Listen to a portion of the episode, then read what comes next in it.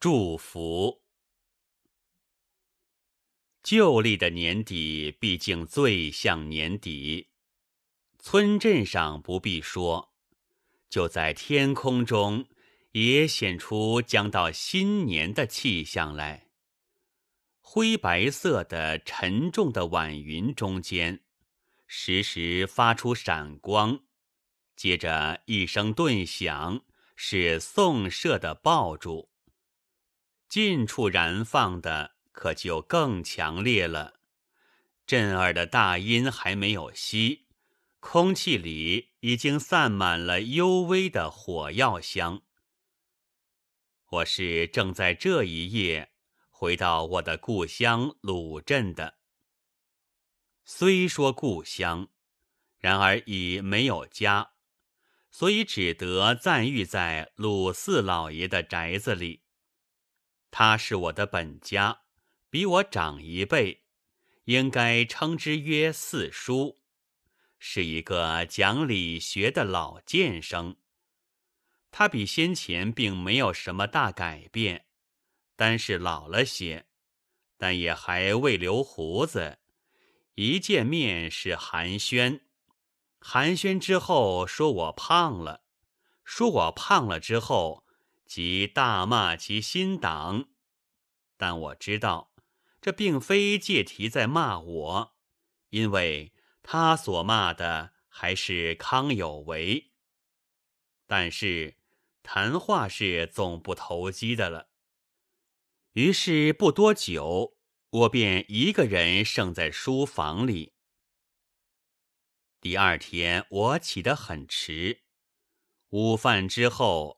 出去看了几个本家和朋友，第三天也照样。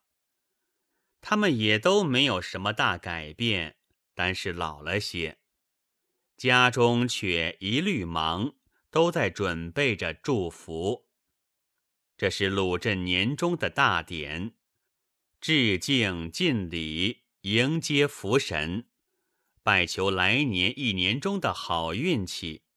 杀鸡宰鹅，买猪肉，用心细细的洗。女人们的臂膊都在水里浸得通红，有的还带着绞丝银镯子。煮熟之后，横七竖八的插些筷子在这类东西上，可就称为府礼了。五更天陈列起来，并且点上香烛。恭请福神们来享用，拜的却只限于男人。拜完自然仍然是放爆竹，年年如此，家家如此。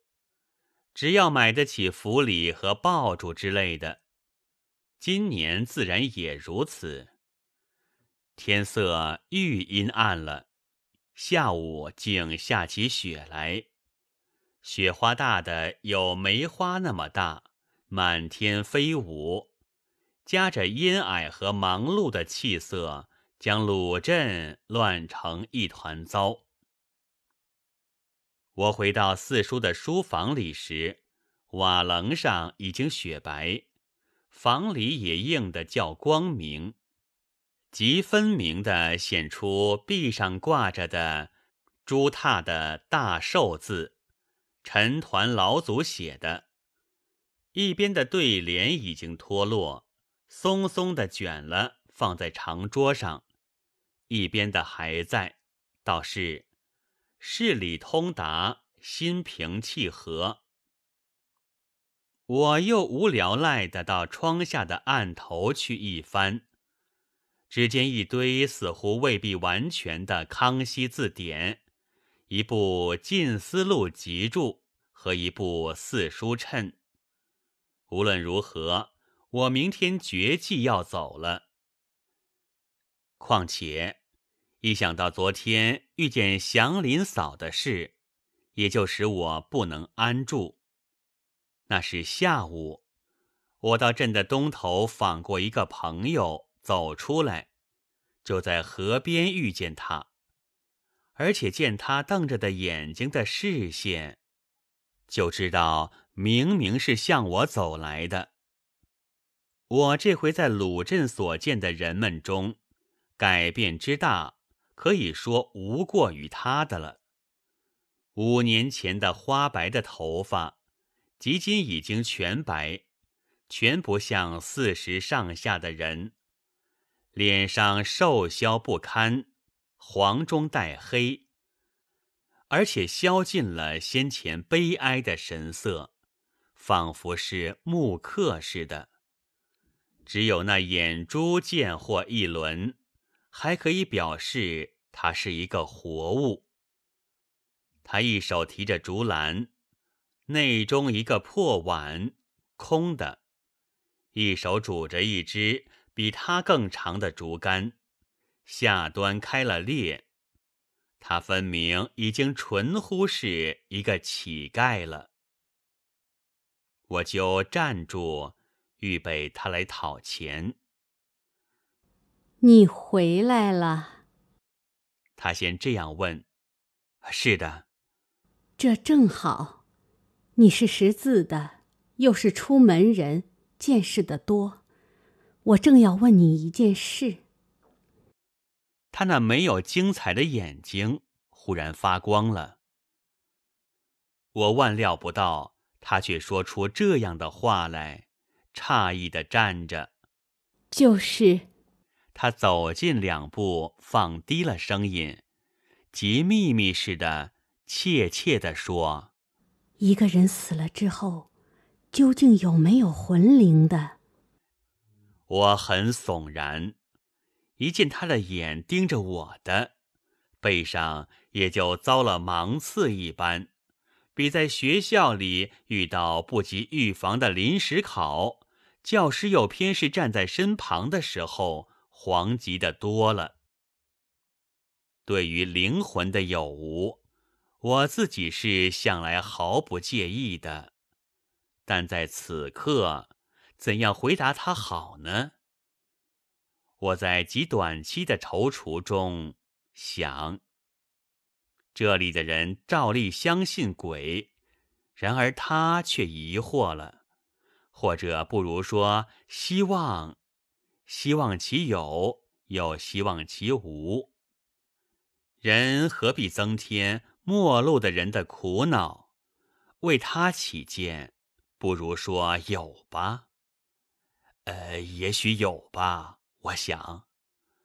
我于是吞吞吐吐的说：“那么，也就有地狱了。”啊，地狱！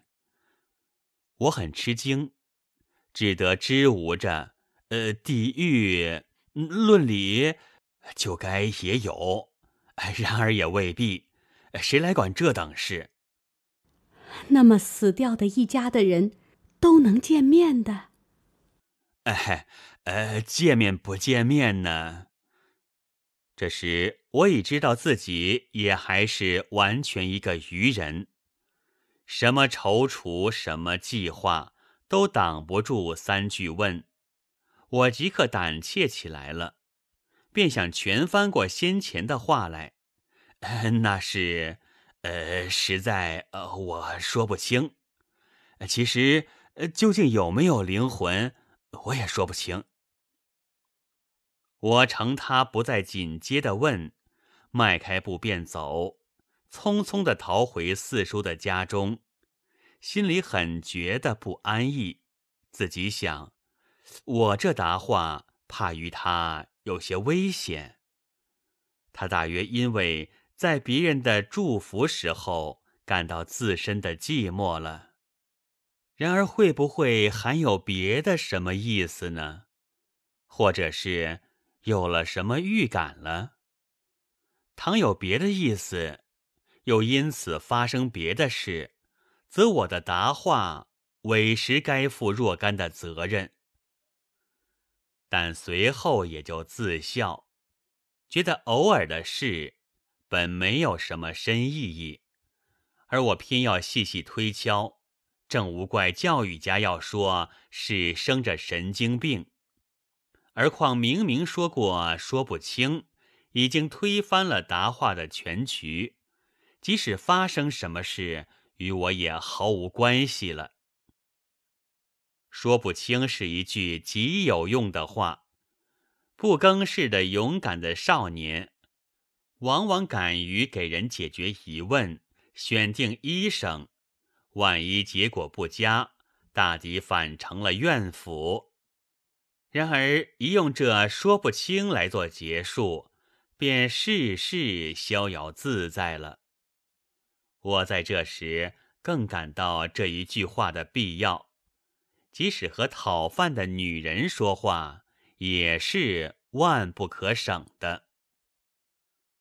但我总觉得不安，过了一夜，也仍然时时记忆起来，仿佛怀着什么不祥的预感。在阴沉的雪天里，在无聊的书房里，这不安愈加强烈了。不如走吧，明天进城去。福星楼的清炖鱼翅，一元一大盘，价廉物美。现在不知增价了否？往日同游的朋友虽然已经云散，然而鱼翅是不可不吃的。即使只有我一个，无论如何，我明天决计要走了。我因为常见些但愿不如所料，以为未必竟如所料的事，却每每恰如所料的起来，所以很恐怕这事也疑虑。果然，特别的情形开始了。傍晚。我竟听到有些人聚在内室里谈话，仿佛议论什么事情似的。但不一会儿，说话声也就止了，只有四叔且走且高声地说：“不早不迟，偏偏要在这时候，这就可见是一个谬种。”我先是诧异，接着是很不安。似乎这话与我有关系。失望门外谁也没有，好容易待到晚饭前，他们的短工来冲茶，我才得到了打听消息的机会。刚才四老爷和谁生气呢？我问。还不是和祥林嫂？那短工简短的说：“祥林嫂，怎么了？”我又赶紧的问：“老了，死了？”我的心突然紧缩，几乎跳起来，脸上大约也变了色。但他始终没有抬头，所以全不觉。我也就镇定了自己，接着问：“什么时候死的？什么时候？昨天夜里，或者就是今天吧？”我说不清，怎么死的？怎么死的？还不是穷死的？他淡然的回答，仍然没有抬头向我看，出去了。然而我的惊惶却不过暂时的事，随着就觉得要来的事已经过去，并不必仰仗我自己的说不清。和他之所谓穷死的的宽慰，心地已经渐渐轻松。不过偶然之间，还似乎有些负疚。晚饭摆出来了，四叔俨然的陪着。我也还想打听些关于祥林嫂的消息，但知道他虽然读过“鬼神者，二气之良能也”。而忌讳仍然极多。当临近祝福时候，是万不可提起死亡、疾病之类的话的。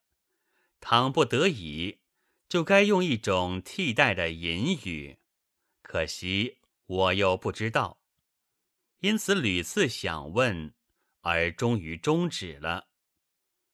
我从他俨然的脸色上，又忽而疑他。正以为我不早不迟，偏要在这时候来打搅他，也是一个谬种，便立刻告诉他，明天要离开鲁镇进城去，趁早放宽了他的心。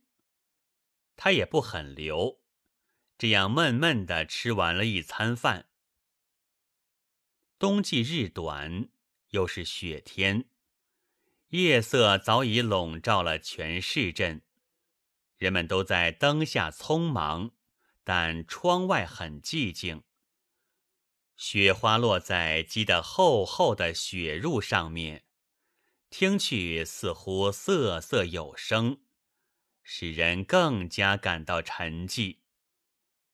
我独坐在发出黄光的菜油灯下，想：这百无聊赖的祥林嫂，被人们弃在陈界堆中的，看得厌倦了的陈旧的玩物，先前还将形骸露在陈界里，从活得有趣的人们看来。恐怕要怪呀，他何以还要存在？现在总算被无常打扫得干干净净了。灵魂的有无，我不知道。然而在现世，则无聊生者不生，即使厌见者不见，为人为己，也还都不错。我静听着窗外。似乎瑟瑟作响的雪花声，一面想，反而渐渐的舒畅起来。然而先前所见所闻的他的半生事迹的片段，至此也连成一片了。他不是鲁镇人，有一年的冬初，四叔家里要换女工。做中人的魏老婆子带他进来了，头上扎着白头绳，乌裙、蓝夹袄、月白背心，年纪大约二十六七，脸色青黄，但两颊却还是红的。魏老婆子叫她祥林嫂，说是自己母家的邻舍，死了当家人，所以出来做工了。四叔皱了皱眉，四婶已经知道了他的意思，是在讨厌他是一个寡妇。但看他模样还周正，手脚都壮大，又只是顺着眼，不开一句口，很像一个安分耐劳的人，便不管四叔的皱眉，将他留下了。试工期内，他整天的做。似乎闲着就无聊，又有力，简直抵得过一个男子，所以第三天就定局，每月工钱五百文。大家都叫他祥林嫂，没问他姓什么，但中人是魏家山人，既说是邻居，那大概也就姓魏了。他不很爱说话。别人问了才回答，答的也不多。直到十几天之后，这才陆续的知道，他家里还有严厉的婆婆，一个小叔子，十多岁，能打柴了。她是春天没了丈夫的，她本来也打柴为生，比他小十岁。大家所知道的就只是这一点。日子很快的过去了，他的做工却毫没有懈，食物不论，力气是不息的。人们都说鲁四老爷家里雇着了女工，实在比勤快的男人还勤快。到年底，扫尘、洗地、杀鸡宰鹅、彻夜的煮服里，全是一人担当，竟没有添短工。然而他反满足，口角边渐渐的有了笑影，脸上也白胖了。新年才过，他从河边淘米回来时，忽而失了色，说刚才远远的看见一个男人在对岸徘徊，很像夫家的唐伯，恐怕是正为寻他而来的。四婶很惊疑，打听底细，他又不说。四叔一知道，就皱一皱眉，道：“这不好，恐怕他是逃出来的。”他诚然是逃出来的。不多久，这推想就证实了。此后大约十几天，大家正已渐渐忘却了先前的事。魏老婆子忽而带了一个三十多岁的女人进来了，说那是祥林嫂的婆婆。那女人虽是山里人模样，然而应酬很从容，说话也能干。寒暄之后就赔罪，说他特来叫他的儿媳回家去，因为开春事务忙，而家中只有老的和小的。人手不够了，即使她的婆婆要她回去，那有什么话可说呢？四叔说。于是算清了工钱，一共一千七百五十文，他全存在了主人家，一文也还没有用，便都交给她的婆婆。那女人又取了衣服，道过谢，出去了。其实已经是正午。哎呀，米呢？祥林嫂不是去淘米的吗？好一会儿，四婶这才惊叫起来。她大约有些饿，记得午饭了。于是大家分头寻陶罗。他先到厨下，次到堂前，后到卧房，全不见陶罗的影子。四叔踱出门外也不见，直到河边，才见平平正正的放在岸上，旁边还有一株菜。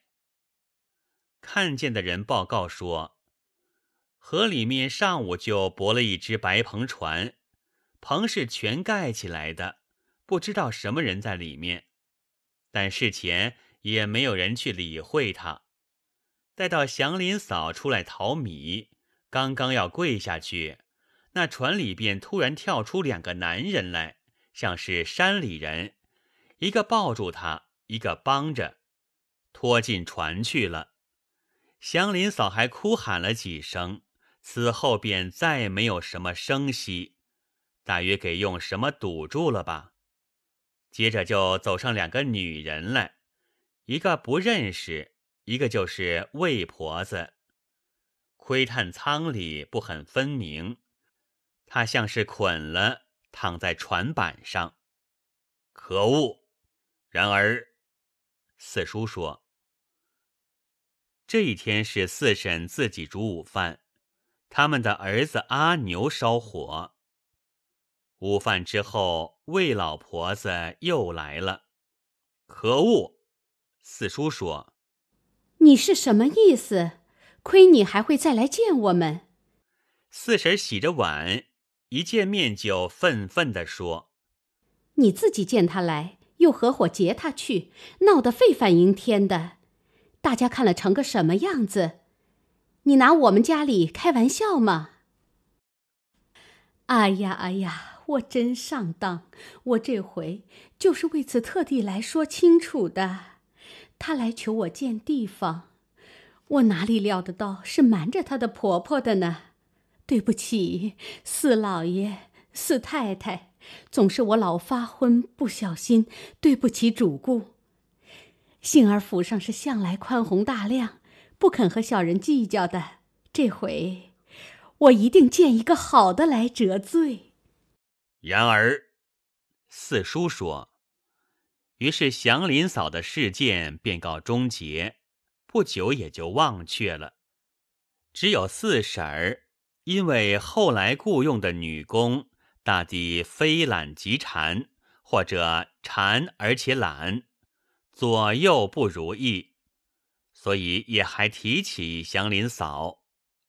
每当这些时候，他往往自言自语地说：“他现在不知道怎么样了。”意思是希望他再来，但到第二年的新政，他也就绝了望。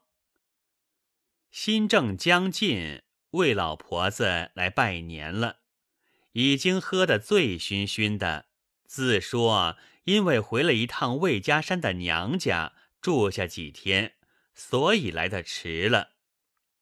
他们问答之间，自然就谈到祥林嫂。他嘛，魏老婆子高兴地说：“ 现在是交了好运了。她婆婆来抓她回去的时候。”是早已许给了贺家傲的贺老六的，所以回家之后不几天，也就装在花轿里抬去了。哎呀，这样的婆婆！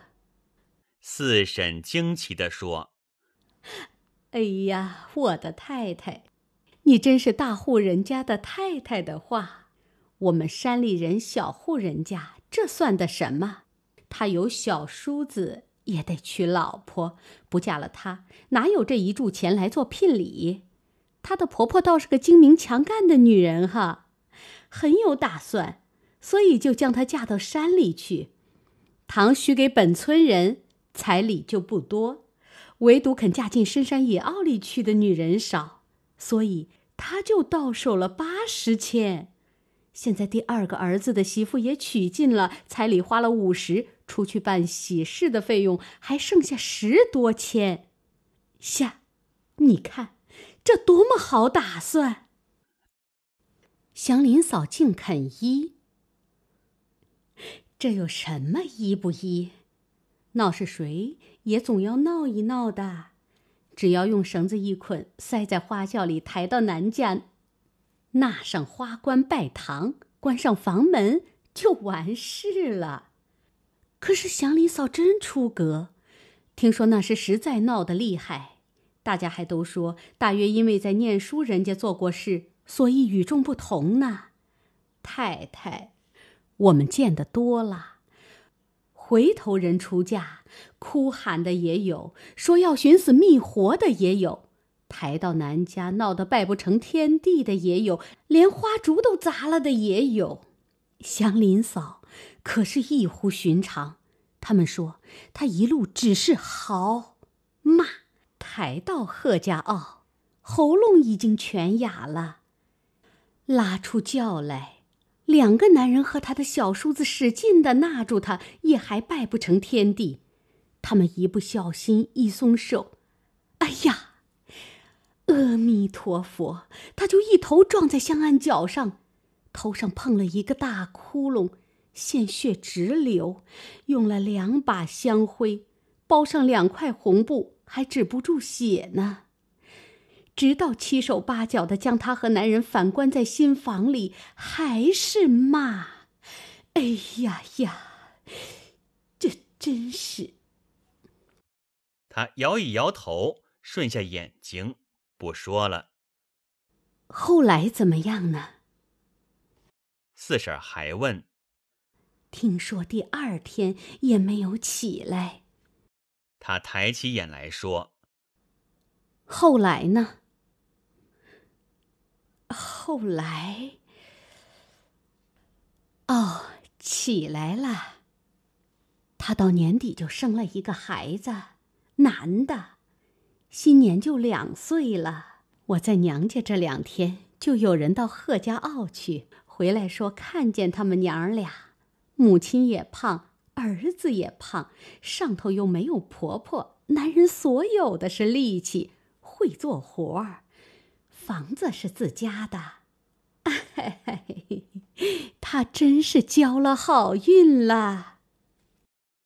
从此之后，四婶也就不再提起祥林嫂。但有一年的秋季。大约是得到祥林嫂好运的消息之后的，又过了两个新年，他竟又站在四叔家的堂前了。桌上放着一个鼻器式的圆篮，檐下一个小铺盖。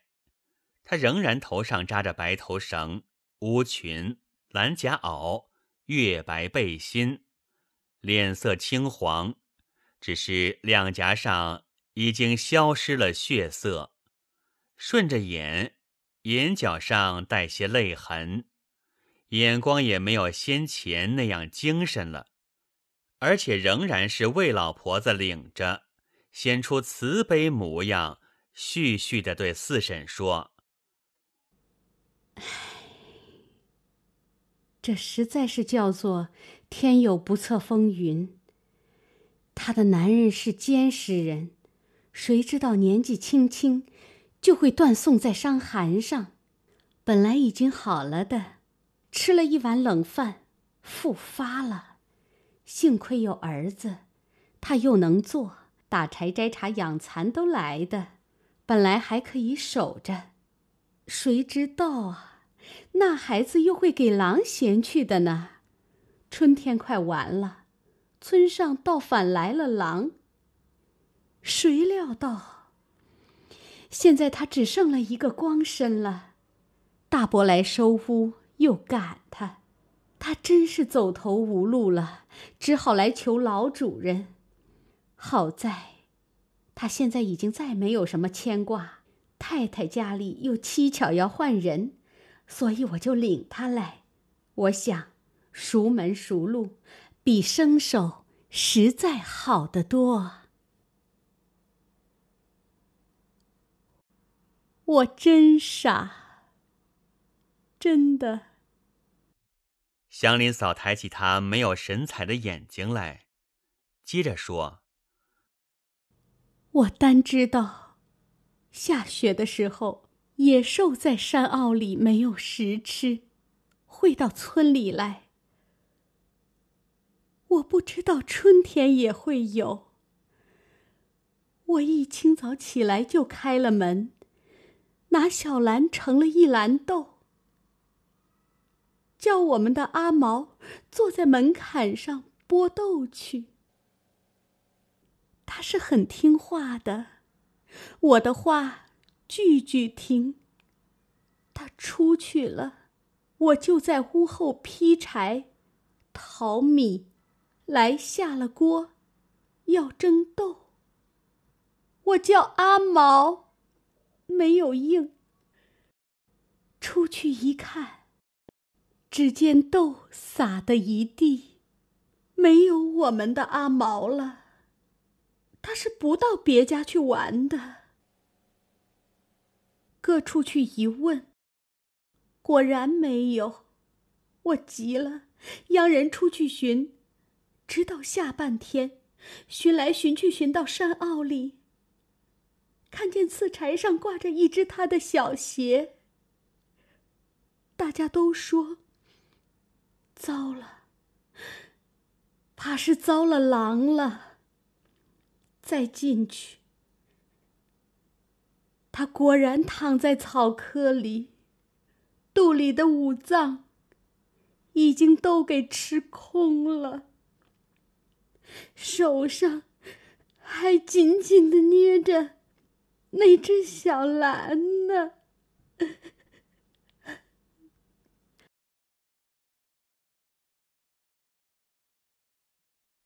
他接着，但是呜咽，说不出成句的话来。四神起初还踌躇，待到听完他自己的话，眼圈就有些红了。他想了一想，便叫拿圆篮和铺盖到下房去。魏老婆子仿佛卸了一肩重担似的，吁一口气。祥林嫂比出来时候神气舒畅些，不待指引，自己迅速的安放了铺盖。她从此又在鲁镇做女工了，大家仍然叫她祥林嫂。然而这一回，她的境遇却改变得非常大。上工之后的两三天，主人们就觉得。他手脚已没有先前一样灵活，记性也坏得多。死尸似的脸上又整日没有笑影。四婶的口气上已颇有些不满了。当他出道的时候，四叔虽然照例皱过眉，但鉴于向来雇佣女工之难，也就并不大反对，只是暗暗的告诫四婶说。这种人虽然似乎很可怜，但是败坏风俗的，用他帮忙还可以。祭祀时候可用不着他沾手，一切饭菜只好自己做，否则不干不净，祖宗是不吃的。四叔家里最重大的事件是祭祀，祥林嫂先前最忙的时候，也就是祭祀，这回她却清闲了。桌子放在堂中央，系上桌围，他还记得照旧的去分配酒杯和筷子。祥林嫂，你放着吧，我来摆。四婶慌忙地说。他讪讪的缩了手，又去取烛台。祥林嫂，你放着吧，我来拿。四婶又慌忙的说。他转了几个圆圈，终于没有事情做，只得疑惑的走开。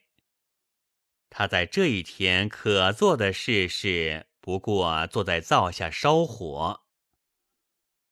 镇上的人们也仍然叫他祥林嫂，但音调和先前很不同，也还和他讲话，但笑容却冷冷的了。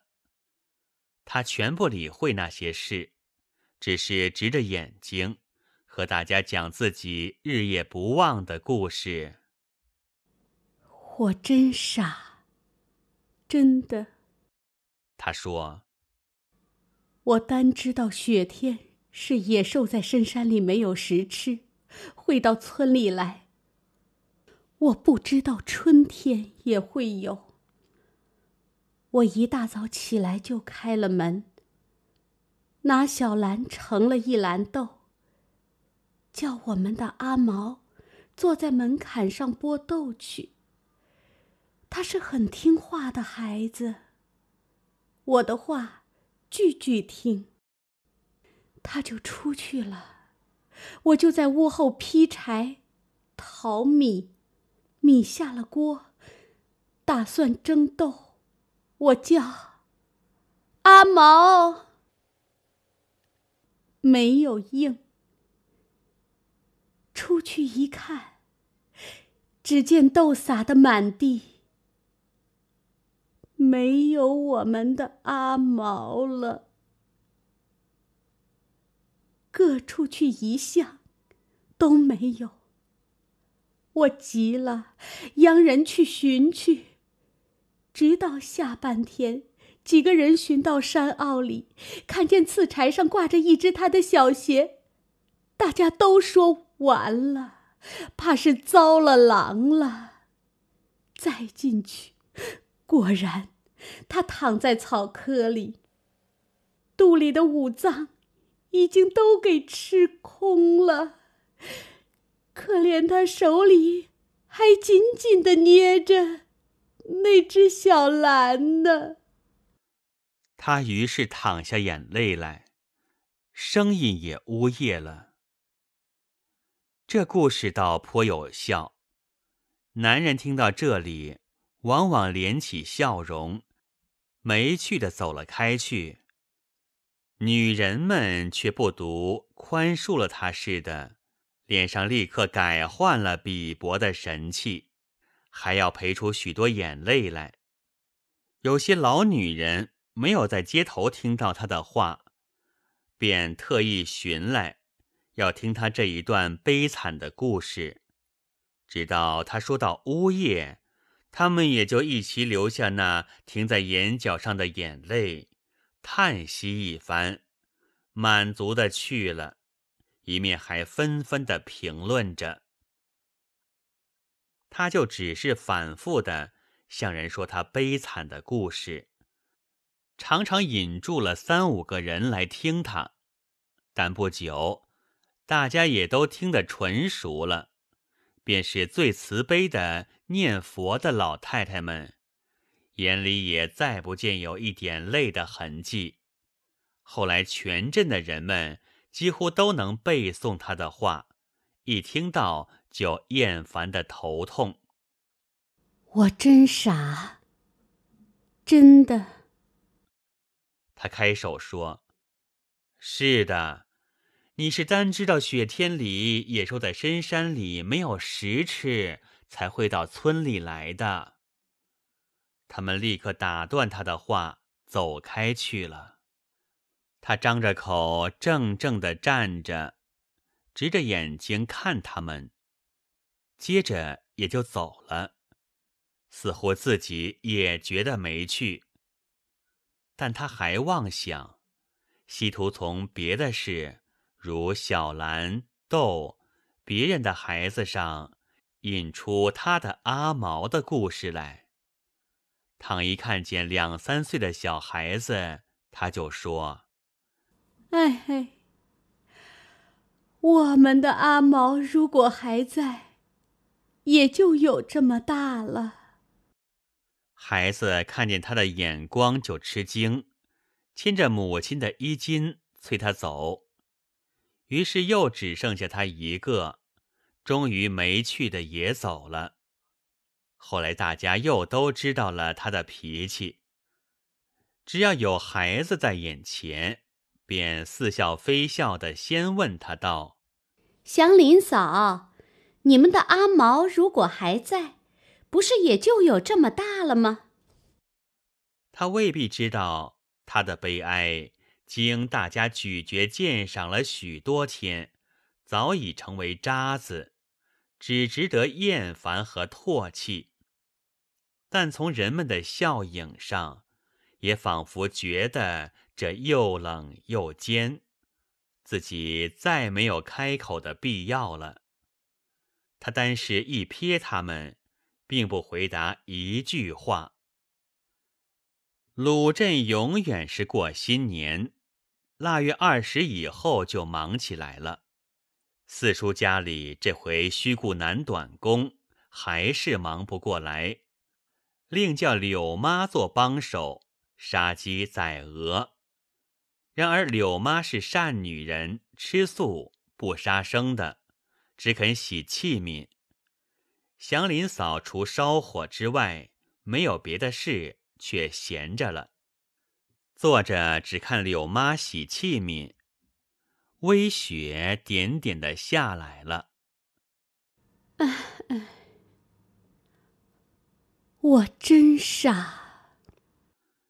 祥林嫂看了天空，叹息着，读语似的说：“祥林嫂，你又来了。”柳妈不耐烦的看着他的脸。说：“我问你，你额角上的伤痕，不就是那时撞坏的吗？”“嗯嗯。”他含糊的回答。“我问你，你那时怎么后来竟医了呢？”“我吗？你呀，我想，这总是你自己愿意了，不然。”啊啊！你不知道他力气多么大呀！我不信，我不信你这么大的力气真会拗他不过。你后来一定是自己啃了，倒推说他力气大。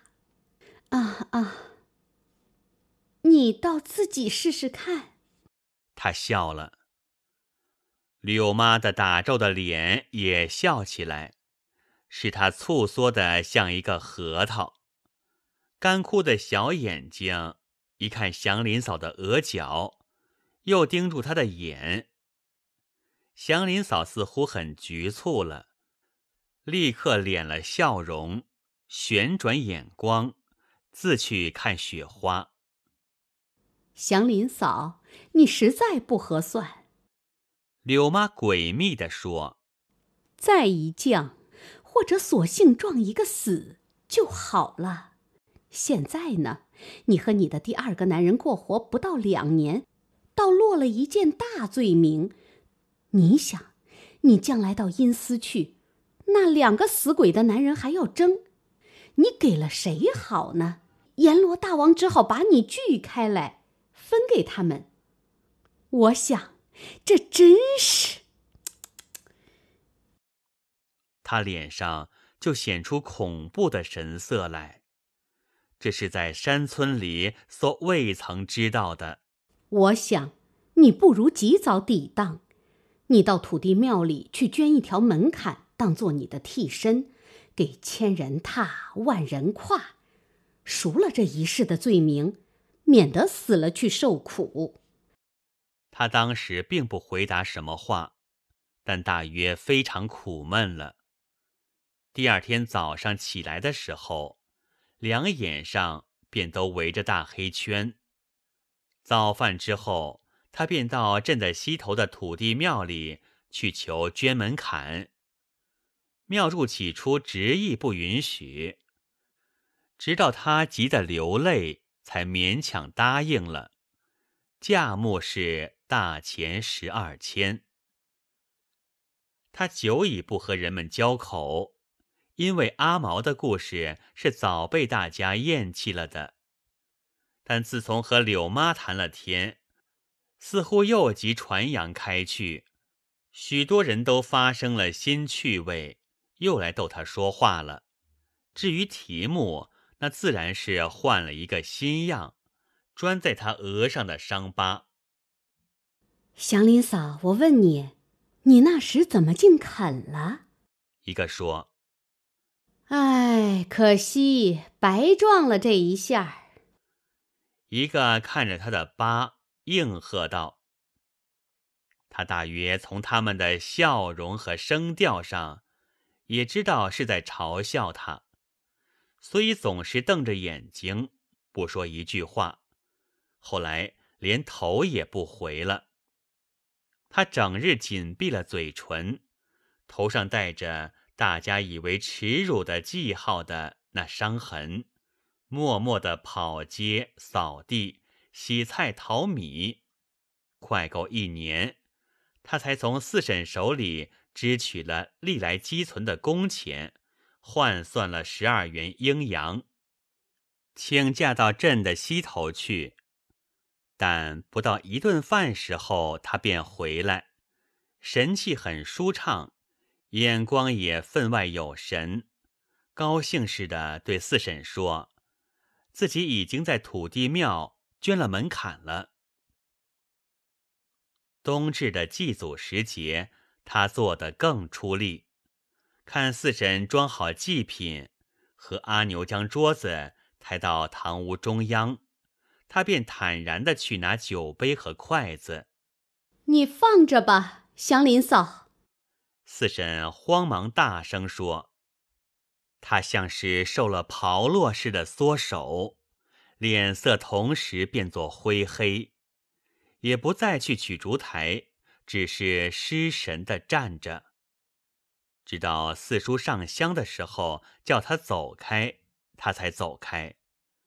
这一回他的变化非常大。第二天，不但眼睛咬陷下去，连精神也更不济了，而且很胆怯，不独怕暗夜。怕黑影，即使看见人，虽是自己的主人，也总惴惴的，有如在白天初学游行的小鼠；否则呆坐着，直是一个木偶人。不半年，头发也花白起来了，记性尤其坏，甚而至于常常忘却了去淘米。祥林嫂怎么这样了？倒不如那时不留他。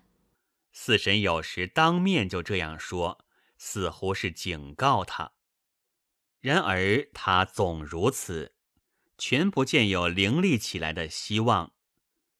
他们于是想打发他走了，叫他回到魏老婆子那里去。但当我还在鲁镇的时候，不过单是这样说。看现在的情状，可见后来终于实行了。然而，他是从四叔家出去就成了乞丐的呢，还是先到魏老婆子家，然后再成乞丐的呢？那我可不知道。我给那些因为在近旁而极响的爆竹声惊醒。看见豆一般大的黄色的灯火光，接着又听得哔哔啵啵的鞭炮，是四叔家正在祝福了。知道已是五更将近时候，我在朦胧中又隐约听到远处的爆竹声连绵不断，似乎合成一天音响的浓云。夹着团团飞舞的雪花，拥抱了全市镇。我在这反响的拥抱中，也懒散而舒适。从白天一直初夜的疑虑，全给祝福的空气一扫而空了。只觉得天地圣众，心想了生理和香烟，都醉醺醺的。在空中蹒跚，预备给鲁镇的人们以无限的幸福。一九二四年二月七日。